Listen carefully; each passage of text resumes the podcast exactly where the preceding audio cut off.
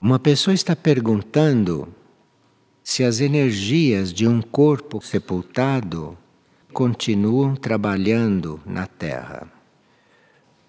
O tibetano, quando deu orientações gerais para nós, através das suas obras, disse que a cremação era muito recomendável, porque além da cremação ser um fato higiênico, isto é, de os nossos corpos não irem apodrecer na terra para contaminar mais a terra do que já está contaminada, então que a cremação seria um ato higiênico. Agora, a cremação não é só um ato higiênico. A cremação possibilita que o etérico se desprenda mais rapidamente do corpo físico. Porque as pessoas são tão apegadas à vida física que o etérico leva muitas horas para se desprender do corpo físico. Então é por isso que não se sepulta uma pessoa logo em seguida. Precisa esperar passar algumas horas para que o etérico esteja completamente fora. Então, para se cremar uma pessoa, é preciso deixar um certo número de horas para que dê tempo do etérico se desprender completamente. Isto é recomendável. Agora, como há pessoas que ficam até dias perto do corpo já desencarnado, então se usa o sepultamento, porque aí aquilo fica ali e dá tempo da pessoa se desprender. De forma que cremação é muito recomendável Primeiro, para o etérico se liberar logo. E segundo, para a gente não contaminar a terra, não contaminar tanto a terra. Agora, nós temos que estar preparados para a cremação.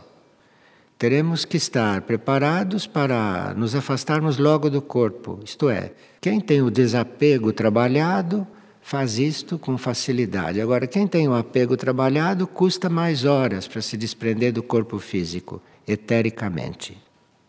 Então, a cremação é um fato higiênico é? e um fato que facilita muito o desprendimento dos outros corpos.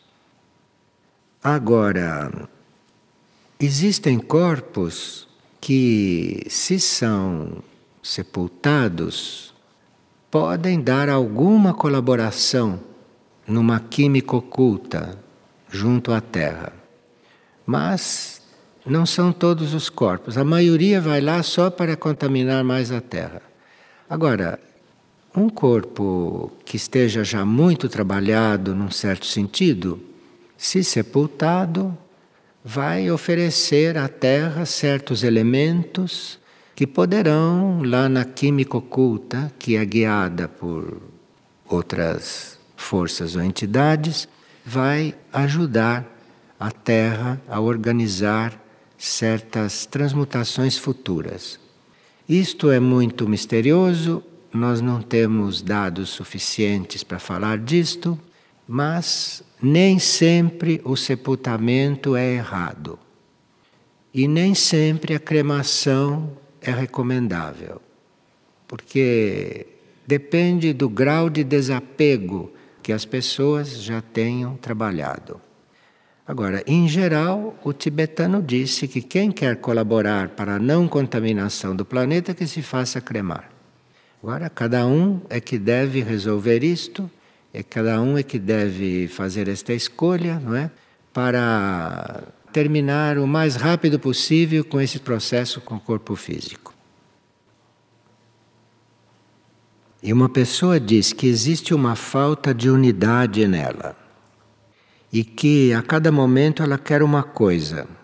Quando está em Figueira, quer ardentemente ficar por aqui. E quando está fora, é convencida por argumentos mentais que não vale a pena tanto sacrifício. Bem, se você já sabe que a sua mente sabe muito pouco, porque as mentes só sabem aquilo que elas conhecem. E a maior parte das coisas a mente não conhece. Porque a mente é um nível de consciência e acima dela há infinitos níveis. E a mente só conhece aquilo que está abaixo dela. De forma que para você seguir a sua mente precisa muita coragem. Porque o que, a sua mente pode saber? De coisas espirituais, de coisas superiores, sabe nada. Então é preciso que você use a sua mente para aquilo que tem que usar, porque ela é útil aqui nesta vida material. Você use a mente para aquilo que tem que usar, para fazer cálculos, para somar dois mais dois, essas coisas que a mente pode ajudar. Agora, outras coisas você precisa buscar além da mente. De forma que saber aonde você deve viver, por exemplo, isso não é só a mente que vai te responder. O que, que ela sabe disto?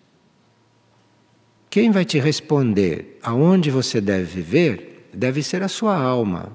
Porque a sua alma sabe de onde você veio, sabe em parte para onde você vai. Então, a sua alma que sabe onde é que você vai passar o seu período intermediário, não a sua mente. Então precisa acalmar a mente e dizer: olha, queridamente, vamos aguardar com calma e vamos para onde tivermos que ir. Não jogue a mente fora assim, porque ela fica zangada e depois começa a fazer como gente ciumenta, começa a fazer barulho. Então você diz: olha, queridamente, aguarde um pouquinho que vai ser tudo bem. Mas não pergunte isso para ela, não, porque ela nada sabe disso. Uma pessoa está perguntando se é verdade que as almas dos filhos elegem os pais. Depende da evolução das almas. Todo esse processo reencarnatório está regido pelo karma, pela lei do karma. Então é o karma que organiza quem vem, quem vai, é o karma que organiza isto, porque conhece todo o processo material das pessoas. Agora, para uma alma escolher os pais, é preciso que ela seja muito evoluída e que ela então não vai escolher os pais por simpatia ou por amor àquelas pessoas. Uma alma evoluída eventualmente vai escolher os pais que vão lhe proporcionar oportunidades de serviço, porque há pais que atrapalham muito isto, não é? E outros que ajudam. Então, escolher os pais quer dizer escolher aquele ambiente onde você vai poder servir, onde você vai poder ser livre para servir, ou onde você vai ser ajudado no trabalho que você vai fazer na Terra. Mas aí, neste caso, é preciso que a alma tenha consciência do que vem fazer na Terra. Ela tenha consciência já do seu serviço. Então se escolhe os pais não por afinidade, se escolhe os pais que serão aqueles que vão colaborar mais na tarefa que se vem fazer, que se vem cumprir. E se renunciar aos filhos, a mesma pessoa pergunta: renunciar aos filhos para entregá-los ao caminho monástico não é uma carga muito pesada para quem está se propondo um caminho? Sim, para alguns é muito pesada, porque tem muito apego aos filhos, acha que os filhos são deles, quando os filhos não são nossos. Você trazer uma alma para a Terra está prestando um serviço. E você está trazendo aquela alma para a Terra e você vai ajudá-la a aqui, depois que ela chega aqui, a ela se lembrar do que veio fazer. Porque na descida nós esquecemos de tudo. Então aqui, se você traz alguém e acha que aquilo é seu, seu filho, está tudo perdido. Está tudo na vida comum. Então você traz alguém como oferta de dar oportunidade para uma alma servir, encarnar e fazer o que ela tiver de fazer. Assim, quando ela chegar aqui, se ela estiver meio esquecida, você vai ajudar para que ela se lembre do que veio fazer. E se ela se lembra, e se você percebe que ela se lembra, que ela tem consciência do que veio fazer, você tem que ajudá-la a realizar aquilo. Agora, renunciar aos filhos, eu não sei o que isso quer dizer, porque os filhos não são nossos. Se você reconhece que eles são o que são, já é um grande passo. Mas isto não é real. Os filhos não são nossos. Nós damos oportunidade para uma alma encarnar. Aquilo não é nosso. Quem que é dono daquilo? tem que ajudá-la a reconhecer o que ela é, né? E ajudá-la a que ela encontre aquilo que ela veio fazer e o seu caminho.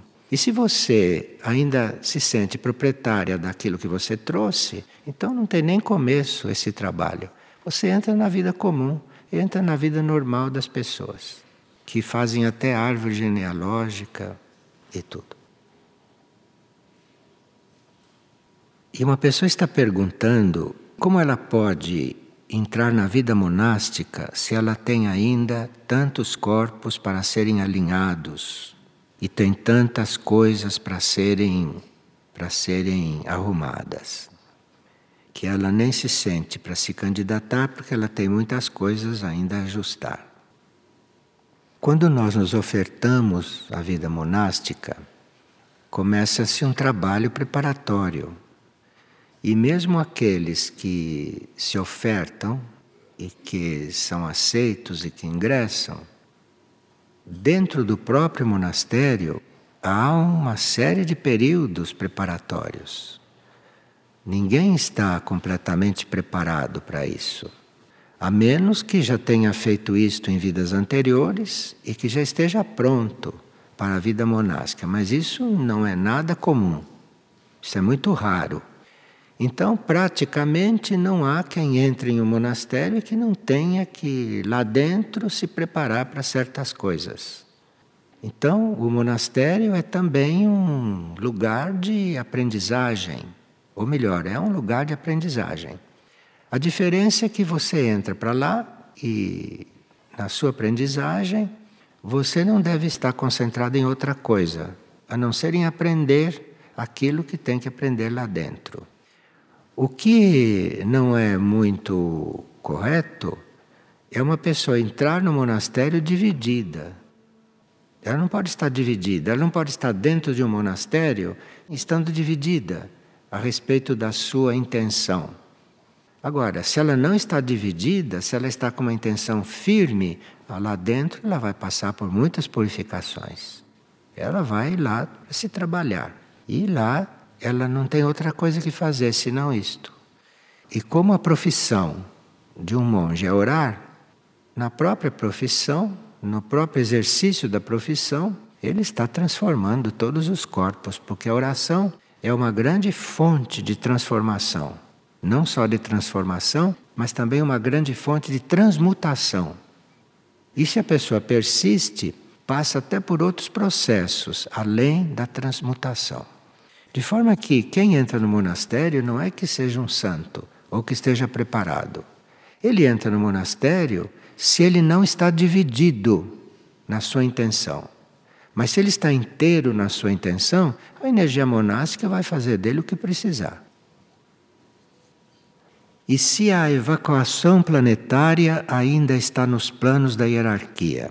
O resgate planetário já está acontecendo há muito tempo o resgate, resgate das almas. Agora, o que se chama de evacuação planetária, ou se chamava assim, é a retirada dos corpos físicos também.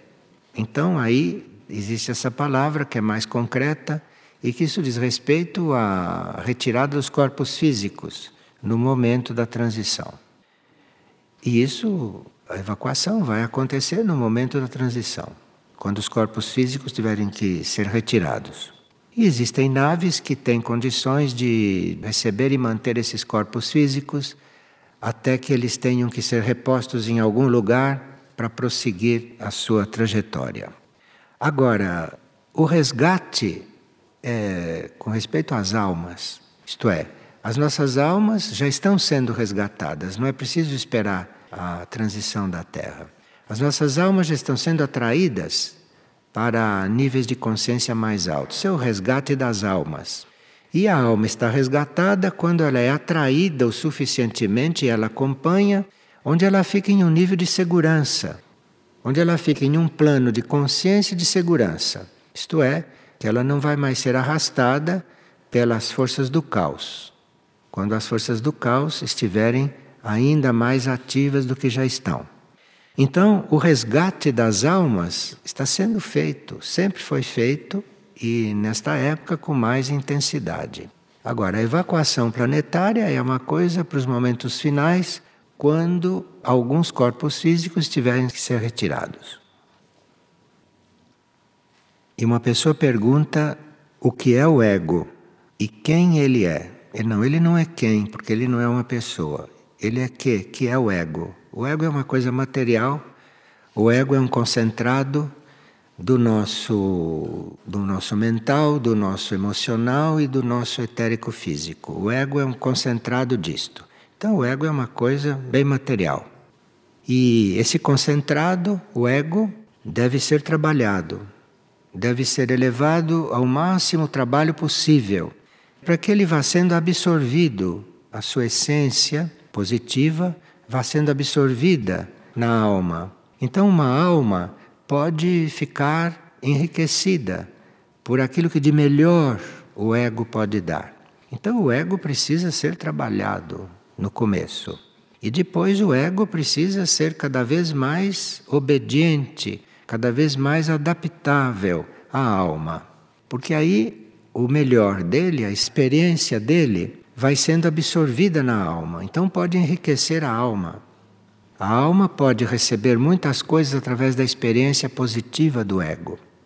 Agora, aquilo que do ego não é válido, aquilo que do ego não serve, isto o ser vai se encarregar de purificar, o ser vai se encarregar de conduzir. E se nós podemos viver sem ego? Bom, quando nós estivermos unidos com a nossa alma, nós não temos mais ego humano. Isto já foi absorvido, aquilo que era válido já faz parte da formação da alma. Então, na alma, se estamos vivendo na alma, não temos mais ego. Aí, o nosso ego é algum núcleo da alma, mas aí já é o ego espiritual. E esse ego espiritual também tem que ser trabalhado. Não tanto quanto o ego humano, mas o ego espiritual, aquela parte da alma que vai ter que se entregar ao espírito, não também? Esse ego espiritual às vezes dá trabalho para a mônada. Então, essa questão do ego depende em que nível que você está usando este termo. E a alma acaba transmutando a sua parte egóica, que ela herdou do ego humano, ela acaba elevando isto, e a partir da vida da alma não se usa mais esta palavra ego.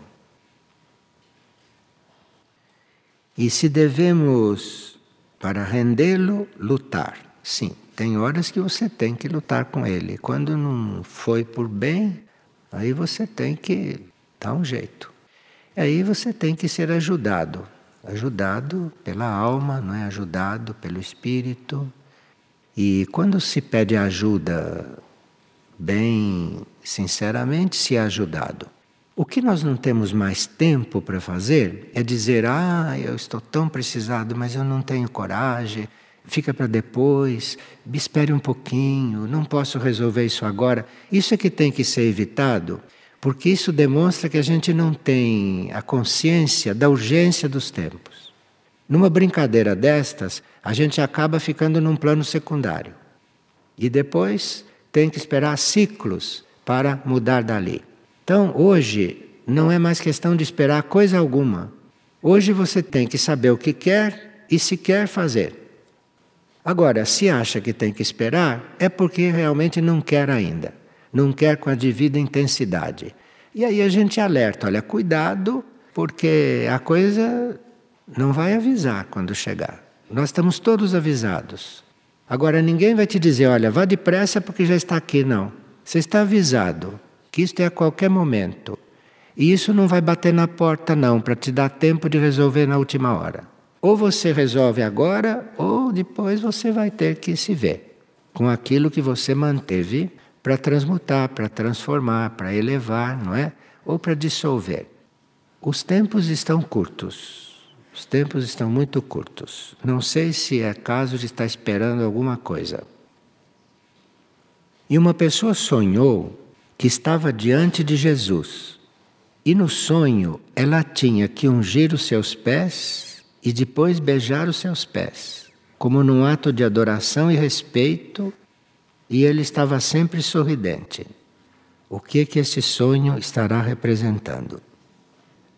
Esse Jesus humano que nós conhecemos, esse Jesus humano presente na nossa memória, ou na nossa consciência, ou na nossa imaginação. Esse Jesus humano, ele é um ele é um intermediário entre nós e o Cristo cósmico. De forma que quem sonha com Jesus, quem se refere a Jesus, quem tem devoção por Jesus, não é? Está lidando com aquele lado intermediário do Cristo cósmico. Está lidando com aquela parte que é o intermediário. Então por isso que ela sonhou que estava lidando com Jesus. E ungir os pés, não é? Beijar os pés, isto tudo são formas de adoração no plano físico, são formas de nós estarmos nos dedicando a esta coisa tão abstrata, não? No plano físico, na parte mais ligada a nós.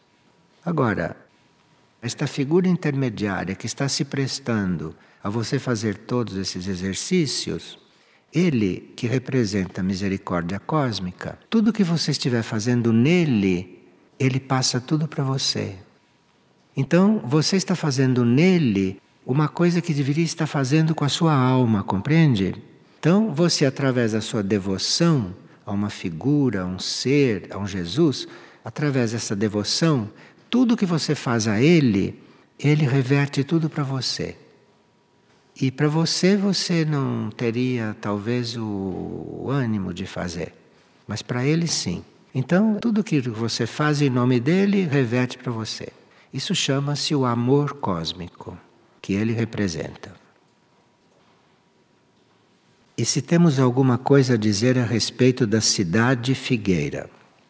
A cidade figueira já existe nos planos internos, nos planos sutis. A cidade está vivendo lá. E há muitos seres que fazem parte da cidade figueira. Agora, a sua descida a sua materialização pode se dar em, de algumas formas. Pode haver almas que estão encarnadas e que já estejam, num certo sentido, vivendo lá, ou num certo sentido já estão colaborando lá ou se preparando para estar nesta cidade. Agora, isto é um símbolo de uma cidade da nova terra. Se nós fôssemos esperar que as cidades da nova terra já fossem construídas, teríamos que esperar um pouco, porque inclusive as legislações terrestres não permitiriam que houvesse uma cidade isolada, uma cidade que não fizesse parte, por exemplo, de um país. Porque se fosse construir uma cidade aqui, ela seria uma cidade sob as leis do município, sob as leis do estado, sob as leis do país, não é mesmo? E cidade Figueira não tem nada a ver com esse tipo de leis.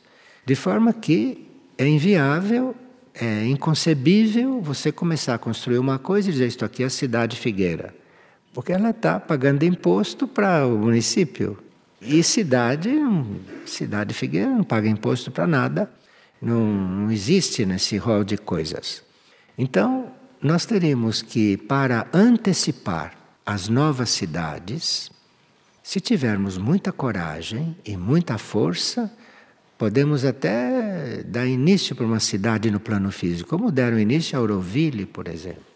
É? Auroville é uma cidade que é uma semente de uma cidade da nova terra. Mas não se pode dizer que Auroville seja uma cidade da nova terra.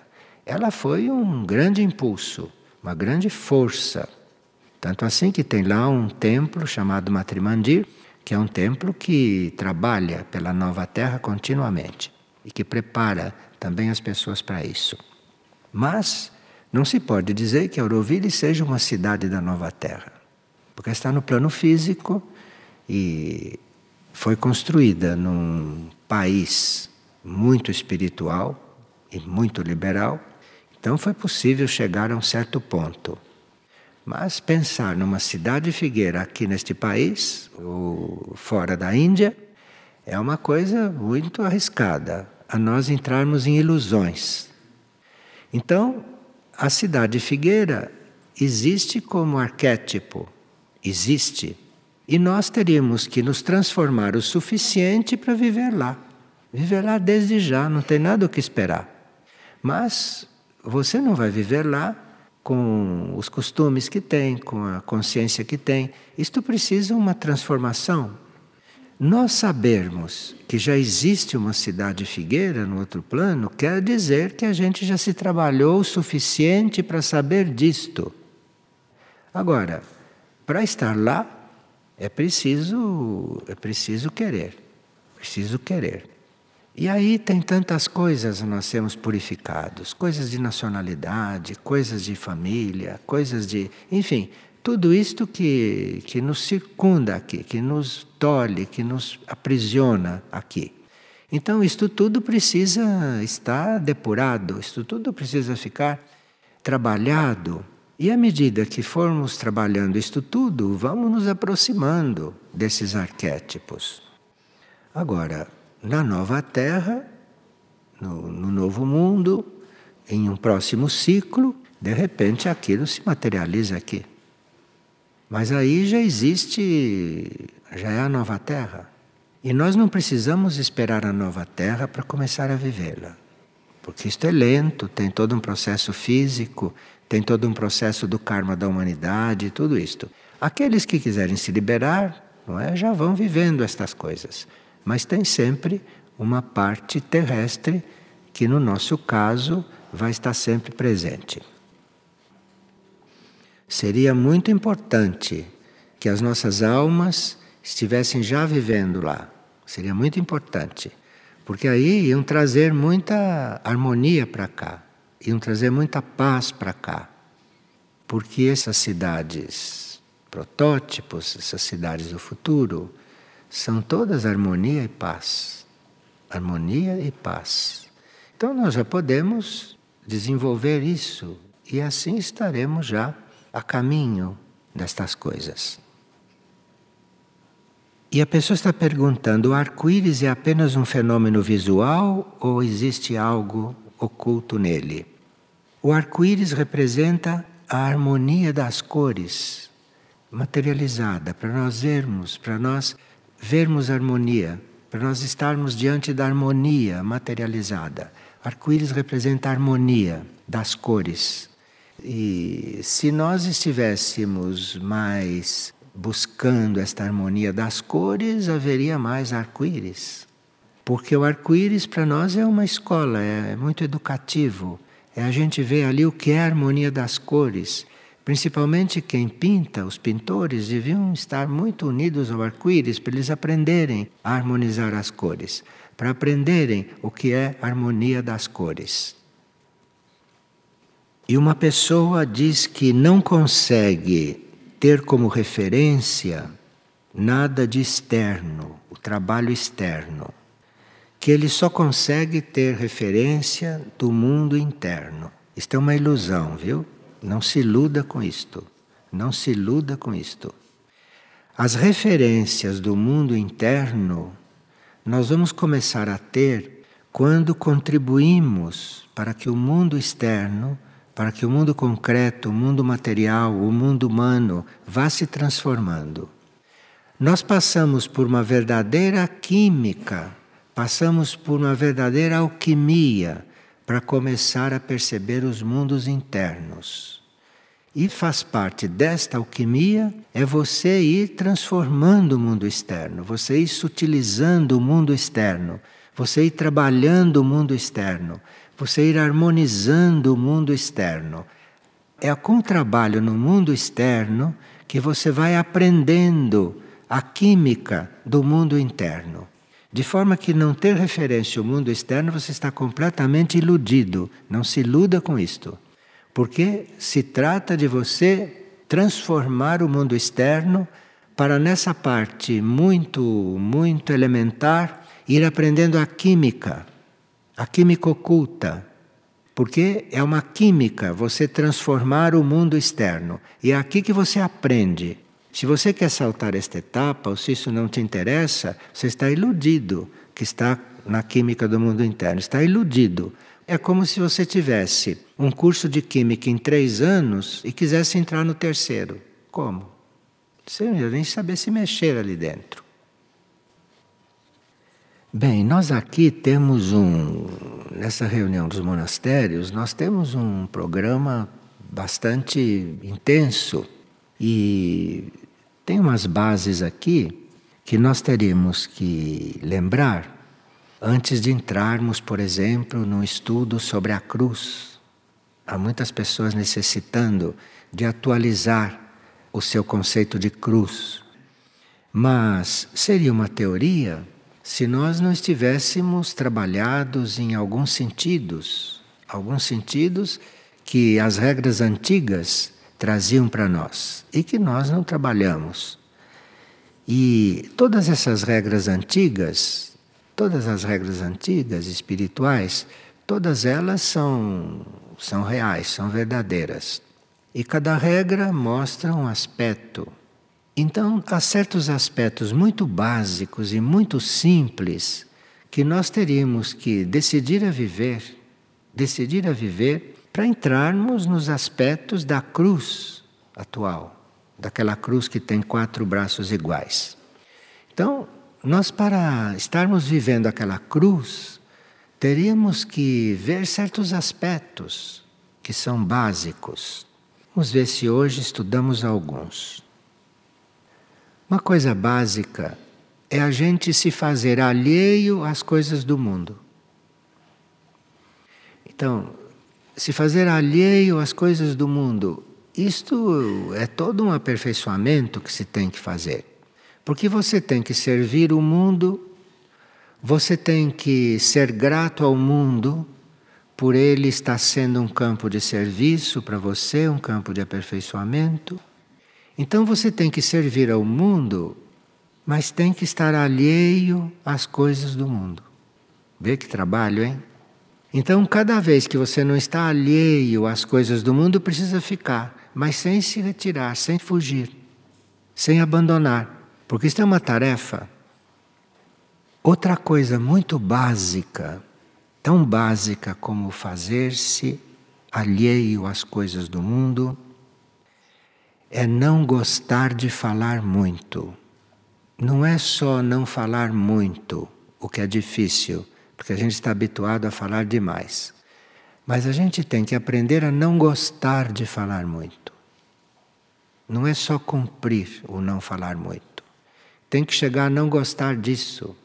Porque se você não gostar de falar muito, você acaba reduzindo as suas palavras e acaba sendo sintético. Mas não gostar de falar muito, isto não é coisa só para os monges, como era nas regras antigas. Hoje, mesmo sem ser monge, nós já estamos conhecendo a lei monástica.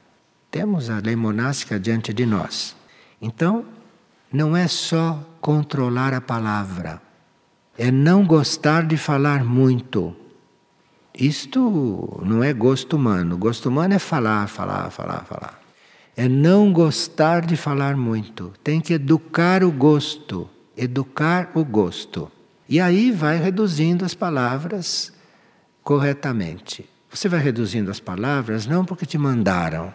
Você vai reduzir as palavras porque você não gosta de falar muito. Isto é uma educação. Agora, aqui, se você já não gosta de falar muito, esta terceira é mais simples. Diz assim: não falar palavras vãs, não falar palavras inúteis e não falar nada que provoque o riso. Isto tem muita gente que não vai concordar. Mas é assim. São coisas que a gente já devia saber, mas que não sabe, ou que não cuida, ou que esqueceu, ou que não leva em consideração. A alegria é uma coisa. Essa risada humana, isto aí é um deboche, isto é uma coisa, é outra coisa. Então, quando você está falando o que deve, você não vai falar nada que provoque riso. Porque riso não é alegria, não. Riso é, é uma coisa dos corpos. E ninguém pode dizer que não haja uma alegria dentro de um ser realizado. Mas você nunca viu um Jesus rindo? Não existe nada que diga que Jesus riu. Isto é coisa de gente que não tem, não sabe o que é alegria. Tem nada que rir neste mundo. Não falar palavras vãs ou que só sirvam para provocar o riso. Isso são regras antigas, hein? E veja como nós nem sabemos dessas coisas. Não gostar do riso excessivo e nem ruidoso, porque aqui a regra já sabe que a gente não consegue não rir. Então diz: não gostar do riso excessivo ou ruidoso. Então, onde tem muita gente rindo, dando gargalhada, fazendo ruído, saia dali. Saia dali, porque aquilo é uma vibração muito baixa. Aquilo é uma forma de você descarregar certas forças quando não sabe transmutá-las, não sabe cuidá-las de outro jeito. Inclusive fazendo barulho, fazendo um rumor, que eu não sei, até os insetos voam para longe, as abelhas ficam irritadas com isto. E outros insetos que nem aparecem ali e que podiam estar presentes, além dos devas, né, que podiam estar presentes ali. Bem, vamos até aqui porque aqui vai mudar um pouco de assunto. Fazer-se alheio às coisas do mundo. Isso precisa pensar, precisa refletir e ver o que quer dizer para nós. Não gostar de falar muito, não gostar de falar muito. Aqui tem que educar o gosto. Não falar palavras vãs ou que só sirvam para provocar o riso. Não gostar do riso excessivo ou ruidoso. Agora, assim como nós temos que amar o silêncio, nós temos que amar a castidade. Não ser castos porque é da regra. Não ser casto porque é para ser casto. Não, você tem que amar a castidade, tem que aprender a amar isto. Cuidado para não ficar amando as coisas do mundo, porque você está desperdiçando uma energia que devia estar pondo no amor à castidade, compreende? Porque a castidade verdadeira é amada, não é uma obrigação. Não é uma coisa que você está fazendo porque conhece a lei. Você é casto porque ama a castidade. Aqui também precisa um grande trabalho, precisa um trabalho profundo. E aqui uma coisa que é simples, mas que precisa precisa fazer, precisa providenciar. Se você tem alguma desavença com alguém, se você tem algum problema com alguém, se existe alguma coisa que não é claro entre você e um outro, antes do pôr do sol, antes do pôr do sol, entregue aquilo e entre em paz. Não espere para fazer no dia seguinte isto. Não espere para fazer no dia seguinte, porque você não sabe o que vai acontecer no próximo instante. E se você entra no próximo instante, acontece alguma coisa e você não se pacificou com quem você tem desavença, vai ficar muito complicado depois. Então, voltar à paz antes do pôr do sol com aqueles com quem teve desavença. E se aconteceu já alguma coisa entre você e alguém que se afastou da paz, vá fazer logo essa união antes que o dia termine, antes do pôr do sol. Isto é simbólico, né? Quer dizer, não espere nada, porque no dia seguinte já é tarde. Por que, que no dia seguinte pode ser tarde? Pode ser tarde porque o outro pode sumir da sua frente. E depois, como é que você vai fazer paz com ele? Vai fazer paz com ele desencarnado? Veja quanto tempo vai levar isto. Então você não espere nada para fazer paz com o outro. Não espere o dia seguinte. Antes de terminar o dia, faça isto.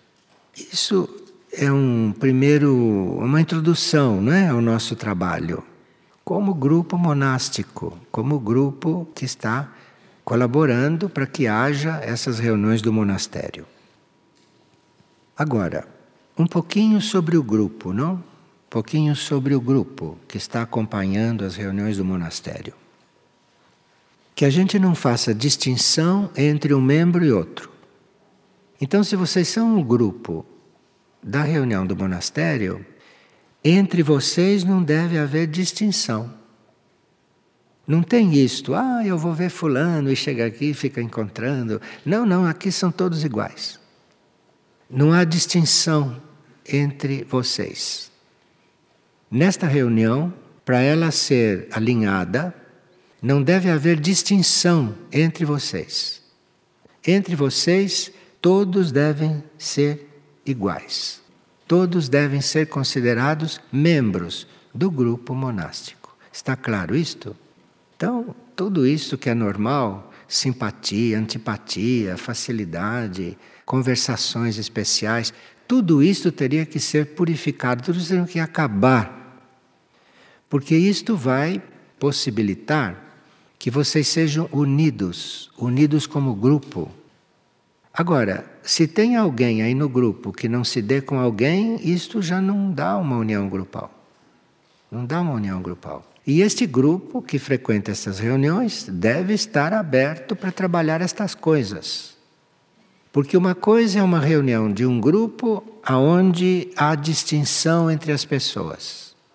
E outra coisa é a reunião de um grupo onde não há distinção entre as pessoas. Está claro isto?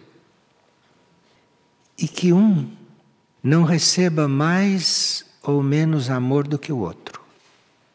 Então, primeiro você tem que não estar fazendo distinção entre ninguém, porque são todos almas, não são pessoas, são almas encarnadas. Então, não ficar fazendo distinção entre eles. E qual é o motivo para um ser mais amado do que o outro? Por quê? Por que isso? O que, que você vê em um que ama mais aquele do que o outro? Que tem que depurar estas coisas. Essas coisas têm que ser depuradas. Essas coisas têm que ser têm que ser purificadas. Se um de vocês ama mais alguém do que um outro, você tem que resolver isto. Tem que resolver porque todos devem ser amados por igual. Todos. Bom, isto no passado se pedia aos monges só. Não se pedia isso a quem não era monge. Assim, com tanta precisão. Mas hoje não. Hoje nós necessitamos dessa precisão porque temos muito pouco tempo a perder. No passado, quando essas regras foram escritas, nós tínhamos pela frente muitas encarnações, tinha tempo para resolver certas coisas, mas hoje não tem tanto tempo não. Então tudo isto que era estritamente monástico, estritamente de mosteiro, passou a ser para nós todos. E já houve um caminho aberto por tantos milhões de monges que já passaram pela Terra. Porque quando se fala de monges, não se fala só de mosteiros cristãos que nós conhecemos, né? No planeta houve milhões de monges de, outras, de outros ramos da espiritualidade. E todos esses monges, todos esses milhões que já passaram pela Terra e que trabalhavam isto seriamente como regra, abriram um caminho para nós. Existe um caminho aberto e muitos desses monges que trabalharam isto firmemente, alguns já mudaram de planeta, mas outros estão reencarnados aqui entre nós. Há entre nós seres que já foram monges em vidas passadas. Então a semente disso já está no grupo. Parece uma coisa impossível, inviável, mas não para aquele que já teve encarnação de monge. Quem já teve encarnação de monge como verdadeiro monge, ouve isso e diz: é isso mesmo.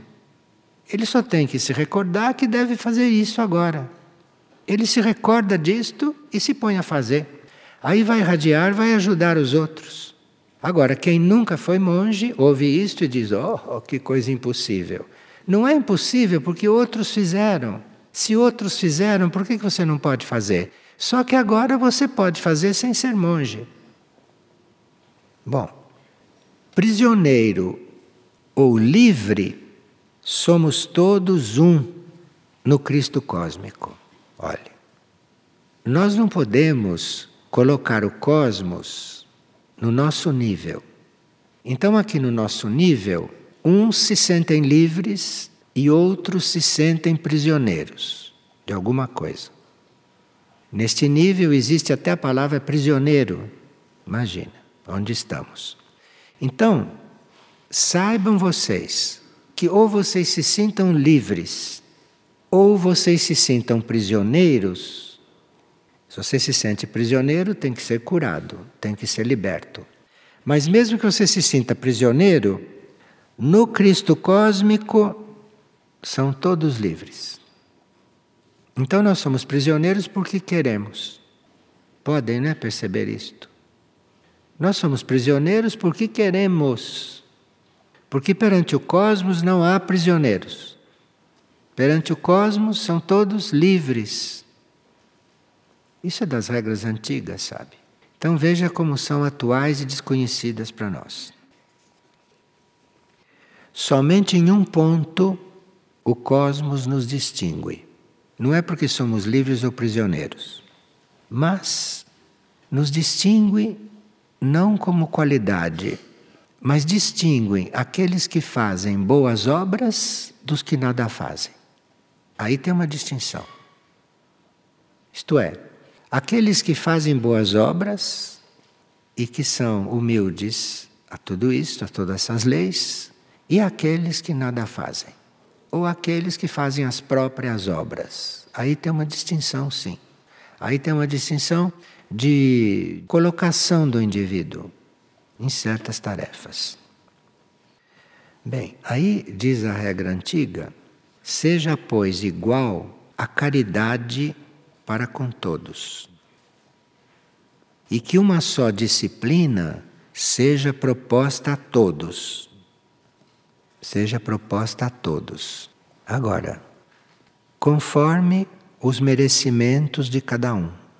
Quer dizer, a proposta da disciplina você lança. Agora, conforme o que o indivíduo já está preparado, ele vai aceitar, ele vai assumir.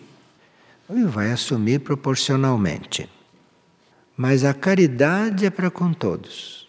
Então, se alguém não assumiu, caridade para ele. Se assumiu, caridade para ele. Se assumiu mais ou menos, caridade para ele. Caridade é sempre igual. Não façam distinções na caridade porque vocês se afastam desta energia. Vocês se afastam da grandeza desta energia, tá claro? Vamos repetir todas essas coisinhas. Fazer-se alheio às coisas do mundo. Não gostar de falar muito, não falar palavras vãs ou que só sirvam para provocar o riso, não gostar do riso excessivo ou ruidoso, amar a castidade, voltar à paz antes do pôr do sol com aqueles com quem teve desavença que não seja feita distinção entre as pessoas. Que um não seja mais amado do que o outro, a não ser aquele que for reconhecido nas suas ações e na sua obediência. Esse, mesmo que a gente não queira, é diferente. Servo ou livre, prisioneiro ou livre, somos todos um para o cosmos. Porque não há em Deus diferença entre as pessoas. Então, se nós quisermos chegar a Deus, temos que não fazer diferença entre as criaturas dele. Somente num ponto somos distinguidos. Se formos mais que os outros nas boas obras e na humildade. Isto por uma questão de distribuição de tarefas, por uma questão de distribuição de trabalho. Seja, pois, igual a caridade para com todos, que uma só disciplina seja proposta a todos, conforme os merecimentos de cada um. Vamos então começar a estudar este ponto para ver se aliviamos um pouquinho os nossos preconceitos. Somos cheios de preconceitos. Cheios de conceitos e de preconceitos.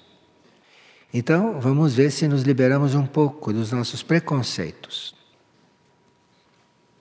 Eu procurei ser o mais exato possível com as palavras que foram empregadas. Mas que isso não sejam só palavras para nós, hein? Não adianta saber a regra de cor. São só palavras. São palavras que devem simbolizar nossas ações, que devem simbolizar a nossa forma de viver.